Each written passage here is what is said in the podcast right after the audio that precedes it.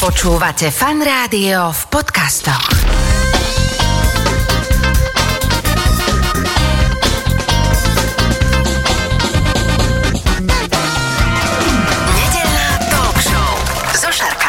Počúvate fan rádio, nedelnú talk show. V tejto chvíli už oproti mne sedí moja hostka, doktorka Veronika Babic. Veronika, ahoj, vitaj. Ahoj, ďakujem krásne za pozvanie. Aký bol vlastne tvoj nejaký taký vstup do nového roka a ako ste to pooslavovali všetko?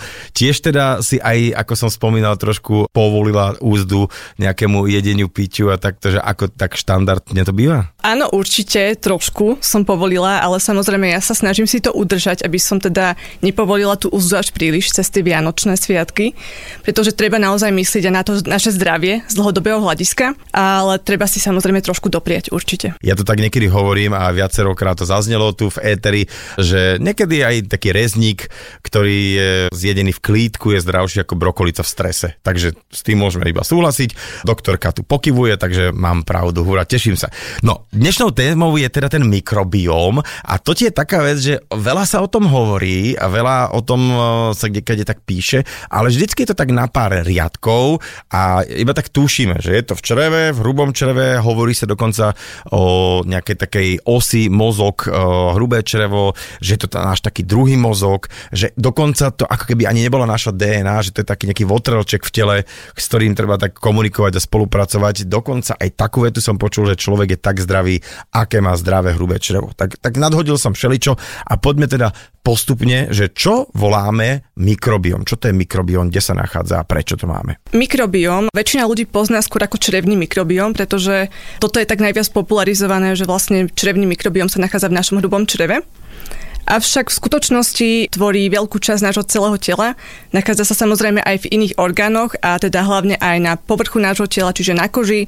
Rovnako sa nachádza v ústnej dutine, v iných častiach straviaceho systému, rovnako aj v ženských pohľavných orgánoch, rovnako sa nachádza aj v dýchacích cestách. Čiže ten mikrobióm by sme mohli rozdeliť skôr na ten črevný mikrobióm, o ktorom sa baví väčšinou, ale samozrejme ten mikrobióm zahrania aj ďalšie iné časti nášho tela, kde sa teda ja nachádza. som čítal takú zvláštnu štatistiku alebo čosi, že na každú jednu bunku prípada až 9 mikroorganizmov. To znamená, že keď to tak trošku zjednodušíme, že v podstate naše bunky to je len 10% nášho tela, že zvyšok tvoria mikroorganizmy. To je tak? Je to z časti tak a možno, že už ani nie, lebo teraz boli nejaké nové výskumy, ktoré toto sa snažia vyvrátiť, že nie je to úplne pravda.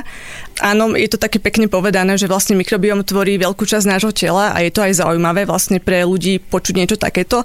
Samozrejme, mikrobióm je veľmi dôležitou časťou nášho tela, veľmi ovplyvňuje naše zdravie a celkovo teda našu imunitu a rozvoj rôznych ochorení, ale na základe nových výskumov sa ukazuje, že to možno nebude až jedna na 9 týchto buniek mikroorganizmov, ale že to bude trošku viacej vyrovnanejšie. To znamená, že asi tak na polovicu. Rozprávame sa o mikrobióme, jeho veľká časť sa nachádza v hrubom čreve, tak si poďme pekne povedať, prečo je hrubé črevo takým dôležitým orgánom. Ja by som sa nezamerala iba teda na hrubé črevo, ale celkovo mm. na ten traviaci systém, ak môžem. Poďme, jasné. Pretože čo najviac ovplyvňuje naše zdravie, je tie naše zdravé zvyky, hej, alebo nezdravé zvyky. A hlavné je to, čo my dávame do nášho tela, čiže naša potrava. A to, čo my pravidelne jedávame, tak ovplyvňuje zase ten náš črevný mikrobióm a to má potom veľakrát vplyv na to, či sme zdraví alebo naopak chorí. Viem, že to hrubé črevo hovorí sa, že napriek tomu, že koža má veľkú plochu ako takú, ale že hrubé črevo je de facto najväčší orgán, pretože on je tam taký pošak poukladaný a tá Áno. plocha je obrovská, čiže to, ako si povedal, že prechádza to množstvo tón všeličoho, čo zjeme, aj teda žalúdkom, črevami, teda tenkým, hrubým, a ešte do toho vstupujú dvanáctník, žlčník, pankreas Áno, áno, všetky orgány. všetky toto, čo tam musia makať na to, aby sme to spracovali vôbec, aby sa to dalo vôbec stráviť, aby sme z toho niečo vyťahli. Takže tým pádom, keď my uľahčujeme tejto nejakej sústave, ak to tak nazvem, tento prechod toho jedla, aby to vybratie živín a šup von, takže tým pádom sme zdravší a keď to trošku stiažujeme, čo, čo mu tam dávame, tak táto sústava musí viacej makať a tým pádom sa môže viacej opotrebovať a tým pádom asi sa môžeme aj my nejak horšie cítiť. Hej? Tak to ako like teraz a teraz pod ty na to ako profík. Áno, veľmi dobre na to ideš, musím povedať, že celkom sa vyznáš v týchto témach, mám taký pocit, ale čo sa týka teda toho zdravia, ono ide o to, že naozaj je to obrovská plocha. Je to plocha 200 metrov štvorcových, keď si to zoberieme vlastne takto komplexne, pretože to naše črevo prechádza do takých klkov. Uh-huh. Tieto klky spôsobujú to, že to naše črevo má väčšiu plochu, ako si len my myslíme, že vlastne teda niekoľko metrov. V skutočnosti je táto plocha väčšia ako plocha našej kože. Toto je naozaj obrovský priestor, ktorý máme my šancu ovplyvniť, či už pozitívne alebo negatívne. A tým, že áno, tá strava, ktorú som spomenula, je veľmi dôležitá, ale aj tie rôzne chemické látky, ktoré do nášho tela príjmame, či už jednorazovo alebo opakovane, dajme tomu aj naše lieky, ktoré môžu negatívne ovplyvniť zdravie mikrobiomu. Častokrát ide o antibiotika, ktoré sú veľakrát nadmerne predpisované, ale rovnako aj hormonálnu liečbu, antikoncepciu, rovnako aj kortikosteroidy a ďalšie iné teda lieky, keď pravidelne užívame do nášho tela, tak vieme toto negatívne ovplyvňovať ovplyvňuje čo? Že vlastne ten, on má nejakú skladbu, ten mikrobióm, ale že čo je pre neho dobre, čo je pre neho zlé a, a ako, ako vlastne ono nás to celé ovplyvňuje? Čo sa týka toho mikrobiomu, Dôležité je, aby náš mikrobióm mal správne zloženie, ktoré bude optimálne. Áno, zdravý človek má zdravé spektrum tých mikroorganizmov, má vysokú diverzitu, to znamená, že tam má rôzne druhy mikroorganizmov, ktoré sú zdravé. To znamená, nejaké tie prospešné baktérie by mali dominovať keď jeme tú nezdravú stravu alebo máme nejaké iné toxické vplyvy prostredia, rovnako aj stres je veľký toxický tomu vplyv, prídeme, k tomu prídeme, áno. tak negatívne to ovplyvňuje zloženie toho nášho mikrobiomu. To znamená, že buď máme málo tých prospešných baktérií, uh-huh. že mhm. teda nemá nás čo ochraňovať, lebo ten náš črevný mikrobiom je rovnako aj dôležitou časťou našej imunity. Je to taká prvá línia obrany, ale rovnako môžu prevládať rôzne také tie patologické baktérie a potom chýbajú tie zdravé, prospešné, ale keď sa narušuje črevný mikrobiom, dochádza veľakrát aj k poškodzovaniu črevnej sliznice a črevnej steny a môže dôjsť k takému neželanému javu, ktorý sa nazýva, že leaky gut. Po slovensky by som to preložila deravé črevo. Aha. To znamená, že nejaké látky, či už z potravy, určité antigény, na ktoré reaguje náš imunitný systém, prechádzajú mimo telo, rovnako aj môžu to byť aj bakteriálne toxíny veľakrát. A tieto látky potom prechádzajú do celého systému nášho tela krvou, kde môžu ovplyvňovať všetky systémy nášho tela. To znamená, že môžu prejsť do toho mozgu, tam už je tá os črevo-mozog, ale rovnako aj môžu ovplyvňovať negatívne všetky iné systémy nášho tela, to znamená aj kardiovaskulárny systém.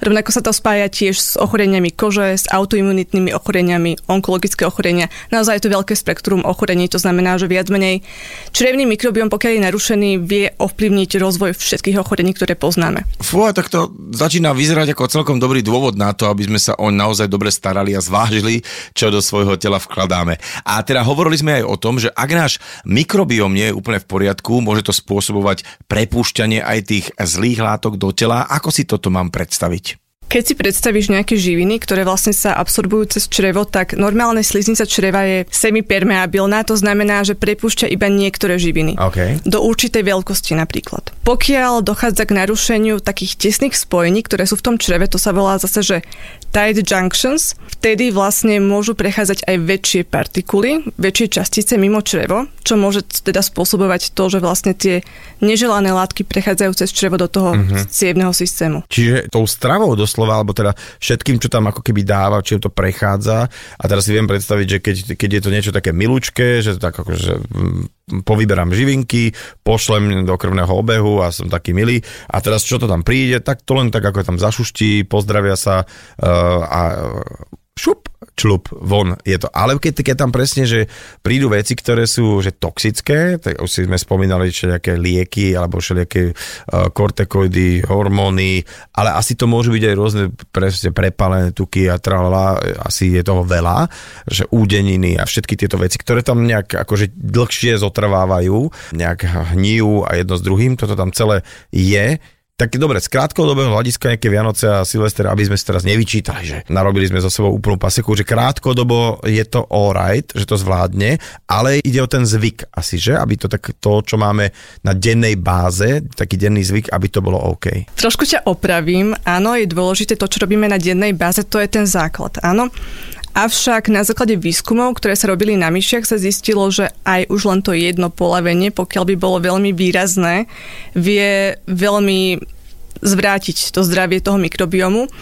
To znamená, že boli myši, ktoré sa stravovali zdravo, teda dávali im zdravú stravu dlhodobo a jeden deň im dali nezdravú stravu a hneď mali úplne zmenený ten mikrobióm. Negatívnym spôsobom. Čiže nechcem teraz robiť nejakú paniku, ale samozrejme treba si vyberať nejaké tie zdravšie verzie, možno aj tých nezdravých jedál, ak sa to dá, naozaj sa o to snažiť. Dobre, tak ale na tých myšiach tak my sme trošku väčší, ale akože vieme sa z toho vystrábiť. Akože je, je to tak, že ten mikrobiom má takú nejakú svoju samoobnovovaciu alebo samoregulačnú nejakú schopnosť, že no dobre, už budem dobrý a teda poslúcham a zrazu už teda ten, ale nie zrazu, že postupne sa ten mikrobiom vie dať dokopy? Áno, musíme byť aj my dobrí, ale áno, má mikrobiom aj takú samoobnovovaciu schopnosť, on sa dokáže veľmi rýchlo zmeniť. To znamená, že nemusíme sa teraz báť, že pokiaľ sme my doteraz žili nezdravo, tak budeme mať už do konca života nezdravý mikrobiom, že to je mm-hmm. nezvratiteľné. Nie, to tak nie je. My to vieme veľmi pekne obnoviť tými našimi novými zvykmi a tým, že budeme pravidelne jesť zdravšiu stravu a teda budeme sa o ten náš mikrobiom starať to, čo je zdravšia strava, to teraz akože nechajme tak, pretože to je samozrejme možno na nejaký iný diel, takýto talk show. Mali sme tu viacero výživových poradcov, ktorí, čo je veľmi zaujímavé, to každý videli trošku inak, ale nicmene spoločný menovateľ tam samozrejme bol, že také hlavne takých tých negatívnych tie vieme celkom pomenovať. Ale čo to teda znamená, že mám signál, že ten mikrobiom asi nefunguje správne a že, že dáva nám do pozornosti, že nerobíš to dobre, brácho, akože niečo rob so sebou, lebo bude zle. Ten signál sú buď už tráviace príznaky, mm-hmm. ktoré si ľudia väčšinou spoja s tým, že ide o narušenie črevného mikrobiomu. Avšak veľa ľudí to ešte veľmi nepozná, čiže možno, že niektorí si to nespoja ani v tomto prípade. To znamená, že nejaké problémy s trávením, možno, že bolesť na žalúdku, problémy so stolicou a podobne, ale Črevný mikrobióm, ako som teda povedala, sa spája aj s inými ochoreniami. To znamená, že my si to možno, že neuvedomujeme, ale aj pri iných ochoreniach, hlavne napríklad teda tie autoimunitné ochorenia alebo aj neurologické ochorenia, je ten faktor aj črevný mikrobióm. A pozerajú sa teda lekári rôznych ďalších odvetví, že choroby, ktoré liečia, by mohli nejakým spôsobom súvisieť práve s črevným mikrobiómom? Ja som sa s týmto žiaľ na Slovensku nestretla, že by to bolo naozaj v takej miere... Že štandard, hej. Štandardom, uh-huh. že vlastne sa zameriava aj na to, že mohol by byť problém niekde v tom mikrobiome. Žiaľ, my sme v tomto trošku ešte ďalej, že teda nedobiehame možno, že to, kde by sme mohli byť v tej medicíne. Samozrejme, ja sama som bola v medicíne, videla som, ako to funguje a žiaľ, teda realita je taká, že nie je to vždy úplne optimálne, ako by to malo byť. A veľa tých lekárov ide v tých takých svojich cestičkách, ktoré už má naučené a nie sú vždy otvorení tým novým veciam, ktoré vlastne prichádzajú aj z tých výskumov. A skôr teda ja napríklad sama som musela čerpať aj zo zahraničia, keď som sa chcela posúvať v tomto smere, pretože u nás to ešte nie je veľmi rozvinuté. Mhm. Čiže dajme tomu, idem na nejaké vyšetrenie, tak štandardne ti zoberú krv, zmerujú tlak, ja neviem, aj niečo, niečo sa poberie, nejaké takéto ukazovatele, ale teda nevyšetruje sa nejak bežne, že mikrobiom, hej? Toto nie je vlastne metóda, ktorá sa robí bežne, nie je to niečo, čo je hradené poisťovňou. Mm-hmm.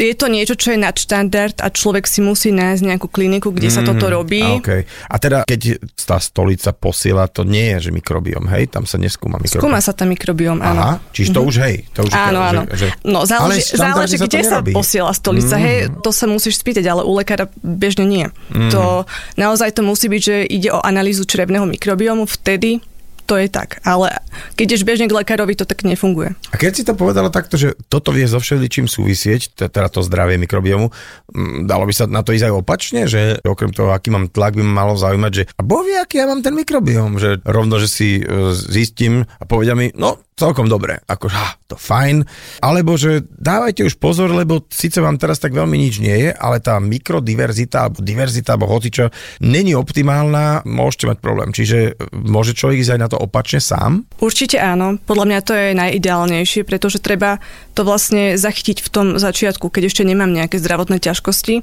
Lebo veľakrát, keď už má človek zdravotné problémy, tak už je horšie to zvrátiť naspäť, trvá to dlhšie a je to náročnejšie.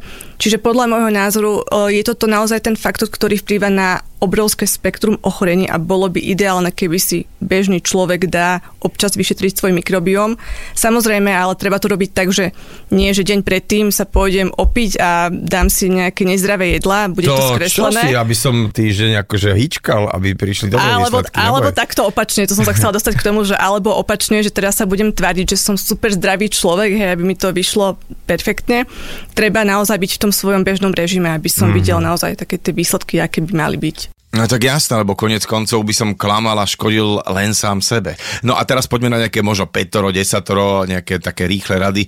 Teda ako na zdravý mikrobióm? Takže prvé by bolo vyhybať sa chemikáliám, toxickým látkam z prostredia, ktoré príjmame či už v potrave alebo aj, aj priamo na kožu.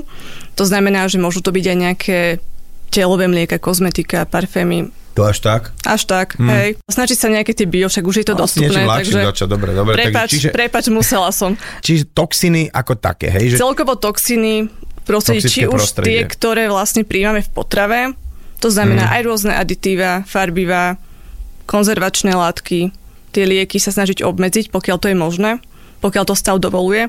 Nerobiť to, že bolí ma teraz hlava, tak si dám liek na bolesť hlavy, tak toto vlastne nie je úplne dobrý nápad.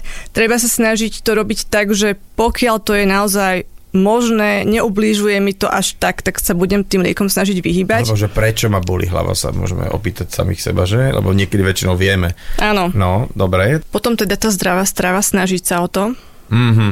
Toto je také ťažké, že čo je no. zdravá strava, ale asi mm, sa zhodneme na tom, že spracovávané a konzervované potraviny, že to môže byť celkom akože problém z dlhodobého hľadiska, sem tam jasné, keď nejaká klobáska roka sa na nás e, nejak vyskočí a ukáže sa, tak je to OK, ale proste i do týchto údenín a tak ďalej a tak ďalej veľmi neísť pravidelne.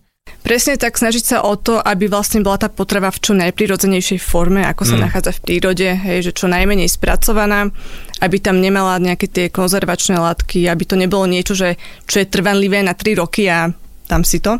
Ale rovnako, aby vlastne tá strava mala dostatok makroživín, mikroživín, aby bola tak optimalizovaná. Mhm. Ja som si milé akože zobral na pumpe do ruky taký croissant a on mal, že pol roka zaročil, že pol roka je meký, to je výborné, takže to musí byť úplne fajn. No dobre, máme tu stravu, toxický, e, toxické prostredie a... Stres. Stres. A tu prichádzame na takú veľkú vec a toto sa t- trošku spomalme a tu mi to viacej povedz, lebo ja som čítal taký velikánsky článok a hovorím, že však príde tá babic, tam mi to porozpráva, že vplyv stresu a mikrobiomu, že ako toto dáš dokopy? Stres samozrejme sám o sebe vplýva negatívne na celý náš systém ľudského tela.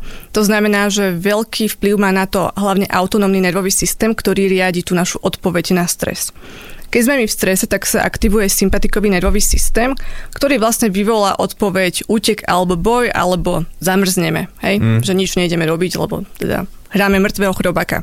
Opakom sympatikového nervového systému je parasympatikový systém, ktorý hlavne inervuje črevo a traviaci systém.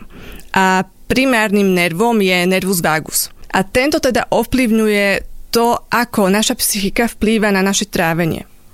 A to poznám, že každý, keď sme mali pred skúškou, tak akože uh, prepač, vieme, čo sa dialo na záchode, že nikto teda nemal nejaké takéto pokojné uh, vylúčovanie, a, alebo fakt, že keď človek v strese a keď má také zlé obdobie, tak väčšinou aj uh, horšie človek je, papa, zle, viac tak akože zaťažuje to jedlo a, ta, a dobre, toto taký len som súka, že, že hovoríš pravdu.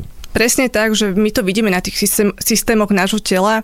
O, najviac to je vidno práve na tom traviacom systéme, ale samozrejme má to vplyv aj na kardiovaskulárny systém a na ďalšie systémy nášho tela. Ale tuto to naozaj vidíme pri takých stresových situáciách, ako si presne povedal. Hovorili sme o tráviacom systéme a kde sa ešte teda podpisuje zvýšený stres? Vplýva to hlavne na imunitný systém. Za prvé, veľká časť imunity je v tom našom čreve, ten náš mikrobióm, ale rovnako teda v strese sa vyplavuje adrenalín, kortizol, potom to teda hmm. má vplyv na potlačenie imunity. A to je problém hlavne z dlhodobého hľadiska, pokiaľ stres pretrváva dlhodobo. Ale samozrejme, aj keď je to nejaký akutný stres, ktorý je veľmi silný, tak vie naozaj narobiť škodu ten náš autonómny nervový systém je tu od toho, aby nás chránil, keď nám naozaj niečo hrozí. A to sa stane naozaj raz za čas. Hej, mm-hmm. že to bolo nie, niekedy evolučne dôležité na to, že keď ťa naháňa nejaké zviera, chce ťa zožrať, tak potrebuješ teraz aktivovať svoje svaly, utiesť, nemáš teraz čas na nejaké trávenie.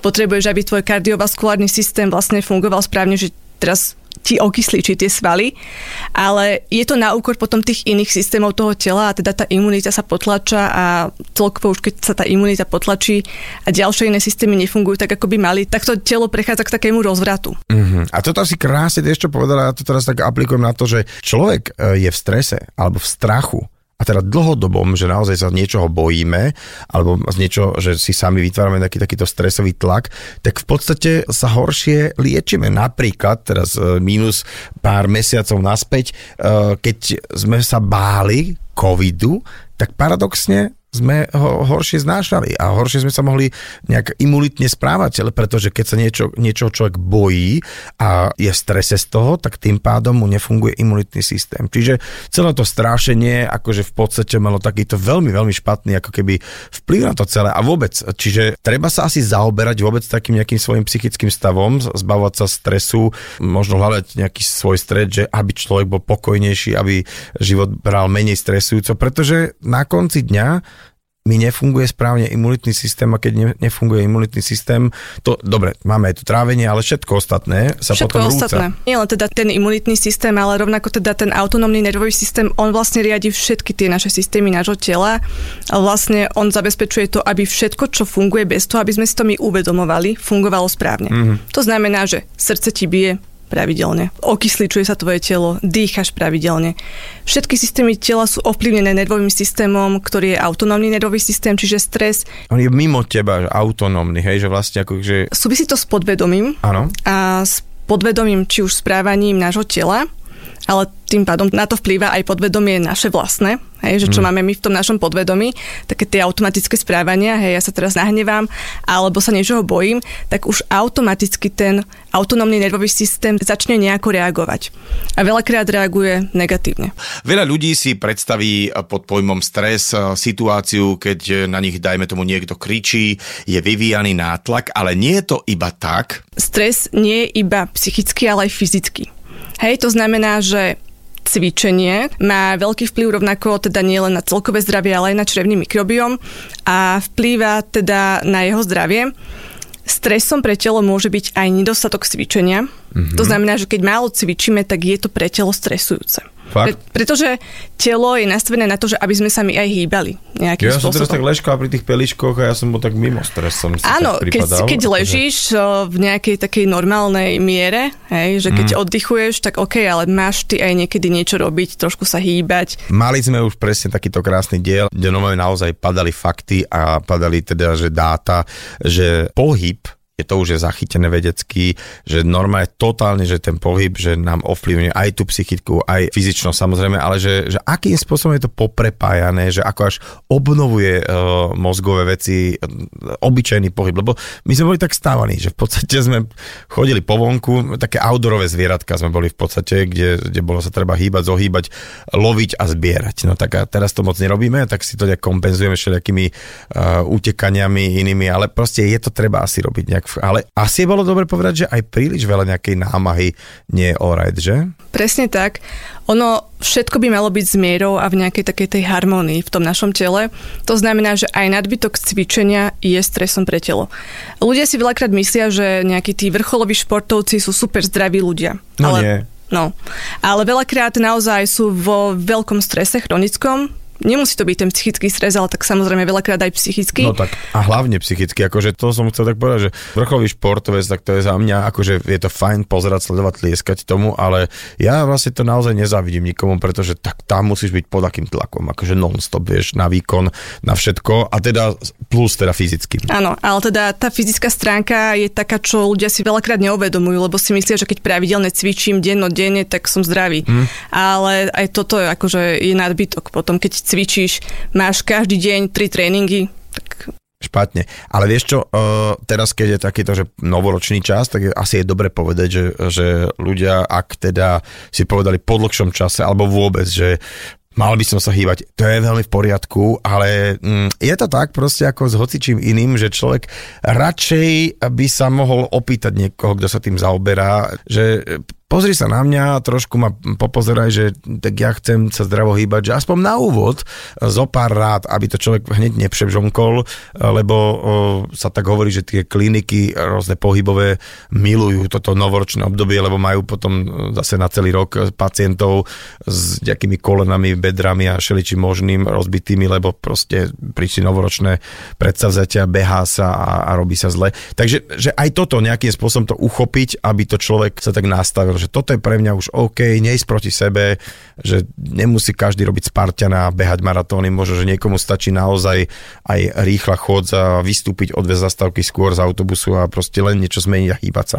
Dobre, takže ty máme takéto štyri vecičky, čo si teraz povedala a ak je tam ešte niečo ďalej, lebo vidím, že ešte tak, ešte by si po, povedala.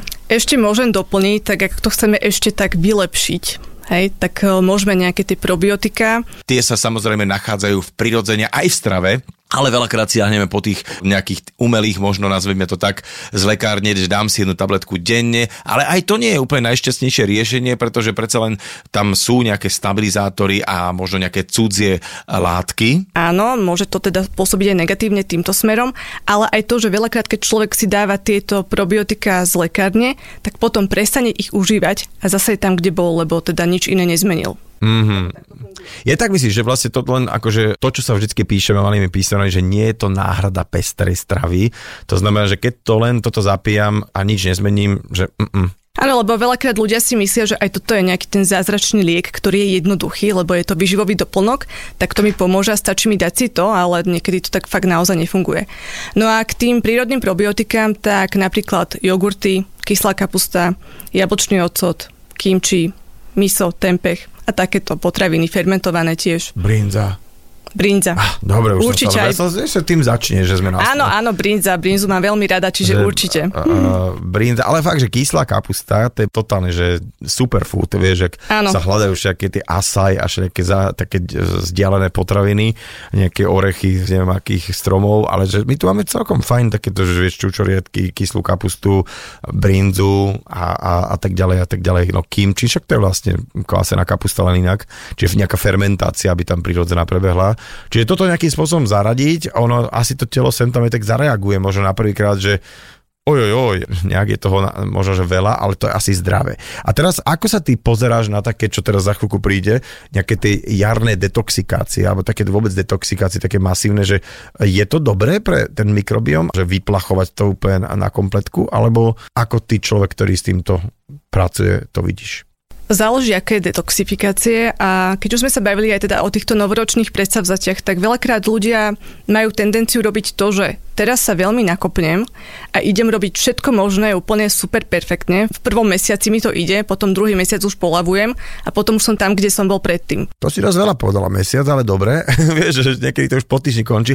Čiže e, máme takú tendenciu hrotiť, hej, že takisto tak s tým cvičením. Čiže na ten mikrobiom tak nežne, jemne, postupne, ale hlavne dlhodobo, hej. Snažiť sa naozaj o to, aby sme si vytvorili taký režim, ktorý je dlhodobo pre nás udržateľný. A k tomu detoxu, tak eh, detox môže byť pozitívny pre telo, ale tiež záleží, aký detox robíme. Ja neodporúčam nejaké tie produkty, teraz, že kúpim si nejaký produkt na detox a teraz sa detoxifikujem.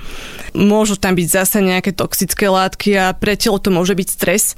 Aj na ten detox by mal byť človek pripravený a ja si myslím, že naozaj mal by začať s tou zdravou stravou a potom, keď tak môžeš si dať nejaký deň, kedy nebudem toľko jesť. Napríklad aj to, že príjmame strašne veľa potravy, to je tiež veľký problém. Mm. A tam ten detox, dajme tomu nejaký, si dám ten intermittent fasting, tak to môže byť fajn, že pijem celý deň iba vodu, alebo do obeda pijem iba vodu a potom sa až najem, že nebudem to hrotiť tak s tým jedlom, tak to môže byť OK. Ale čo sa týka väčšiny ľudí, ja si myslím, že najlepšia forma je naozaj snažiť sa o to, aby som mal tú strávu dlhodobo zdravú. Môžem si dať občas nejaký ten detox, dajme tomu raz za pol roka, ale skôr by som šla do nejakých tých zdravých potravín, že dám si nejaké smuty zelené, v prípade do toho zaradím nejakú chlorelu, spirulínu, mm-hmm. zázvor a takéto nejaké tie dobré potraviny. V nejakom článku som čítal takú peknú myšlienku, že ešte pred 100 rokmi eh, hlavným problémom nejakej úmrtnosti a vôbec toho zdravotného stavu obyvateľov celej Zeme bolo to, že sme boli podvýživení, že sme mali málo stravy. A teraz je to naopak, že hlavným problémom zdravotným celej planéty je to, že sme prejedení, teda až na niektoré kontinenty, ale hlavne tá západná civilizovaná časť sveta je naozaj prejedená a to veľké množstvo, ktoré musíme spracovať svojim telom a črevami, to asi nie je celkom dobré pre náš systém. Určite jedna vec je tá, že zanášame ten náš traviaci systém a teda musí spracovať veľké množstvo potravy. Druhá stránka veci je taká, že neuvedomujeme si, že trávenie nám míňa enormné množstvo energie. Uh-huh. Trávenie naozaj je proces, na ktorý telo míňa najväčšie množstvo energie. Toto som sa aj naučila ešte na vysokej škole, na fyziológii a nie je to taký fakt, o ktorom sa veľa hovorí. Uh-huh. Že vlastne ja zjem veľa a aby som to vôbec strávil, tak miniem oveľa viac energie, čiže keby som zjedol menej, tak ako keby sa dá lepšie hospodáriť s tými džaulami, ktoré príjmem, hej? Ide o to, že telo potrebuje tú energiu na tie iné procesy potrebuje ju na to, aby nás udržiavalo zdravím. Ale keď my konštantne dávame do nášho tela stále nejakú potravu, hej, nedáme si ani prestávku medzi tým, tak telo dáva tú energiu na to trávenie tej potravy, lebo sa toho potrebuje zbaviť, toho nánosu, ktorý máme v tom čreve. Ďalšia stránka veci je taká, že dôležité je aj to, aby sme my mali nejaké tie pauzy medzi jedlami, aby sme mali aj obdobie, kedy nejeme. Teraz takéto orieškovanie a čipsikovanie, aké jablčkovanie, hoci čo, že si fur niečo tak akože prihýskam, to nie je OK, hej? Ono, keď si dám niečo také zdravšie, dobre, ale ono treba si dávať aj nejaké tie obdobia v tom dni. Že pauzičky. Dám si naozaj pauzu. Lebo áno, nejem v noci, to je jedna vec, ale keď celý deň potom jem od rana do večera, nie je to dobre pre ten tráviaci systém a celkovo pre telo ako celok. Takže tie pauzy medzi jedlami určite nie sú žiaden vymysel a nie nadarmo, kedy si sme boli učení od detstva, že jesť by sme mali na raňajky, desiatu, obed, olovrant a večeru a medzi tým si dať trošku taký pokoj. Keď som ťa na začiatku predstavoval, tak som spomínal, že sa zaoberáš funkčnou medicínou a práve ja to tak osobne vnímam, že kombinácia funkčnej a alopatickej medicíny by bola vlastne takou najideálnejšou, keby sme sa na chorobu pozerali tak, že nie je chorý orgán, ale chorý človek. Ty si vyštudovaná normálne múdr lekárka, ale kedy ťa oslovila funkčná medicína? Mňa to oslovilo už keď som bola na vysokej škole, pretože keď som videla, ako sa lieči, hlavne keď som bola v nemocnici a tak na oddeleniach, tak sa mi to veľmi nepačilo, lebo videla som, že tí ľudia sú veľmi chorí aj tak, aj keď chodia do nemocnice a dajú si nejaké lieky. A zároveň som bola potom na stážach v zahraničí, Prvú stáž som mala na Tajvane, ktorá sa vlastne zaoberala tradičnou čínskou medicínou a potom som bola v Brazílii. Na tej mojej prvej stáži na Tajvane sa mi trošku otvorili obzory a začala som rozmýšľať trošku inak. Videla som to, že funguje tá medicína aj iným spôsobom. To znamená, že začala som mať pocit, že u nás to môžeme tiež trošku upraviť a my si myslíme, že sme neomilní, ale v skutočnosti tam možno nejaké chyby v tom našom zdravotnom systéme sú. Hmm. Potom som sa dostala k tomu, že som v zahraničí videla, že funguje funkčná medicína a teda, že sa pozerajú na ochorenie ako na nejaký proces, ktorý ovplyvňuje celé naše telo a nesnažia sa ochorenia tlmiť tým, že iba podávame lieky a tlmíme príznaky, ale snažíme sa na to, že kde je tá primárna príčina toho ochorenia prečo to ochorenie vzniklo a prečo ho nevieme vyliečiť tou našou klasickou medicínou. Táto funkčná medicína sa zameriava na to, že odhaluje tie primárne príčiny ochorení na takej tej molekulovej, bunkovej úrovni až biochemickej úrovni. Čo sa deje v tých procesoch, ktoré my nevidíme v tom našom tele.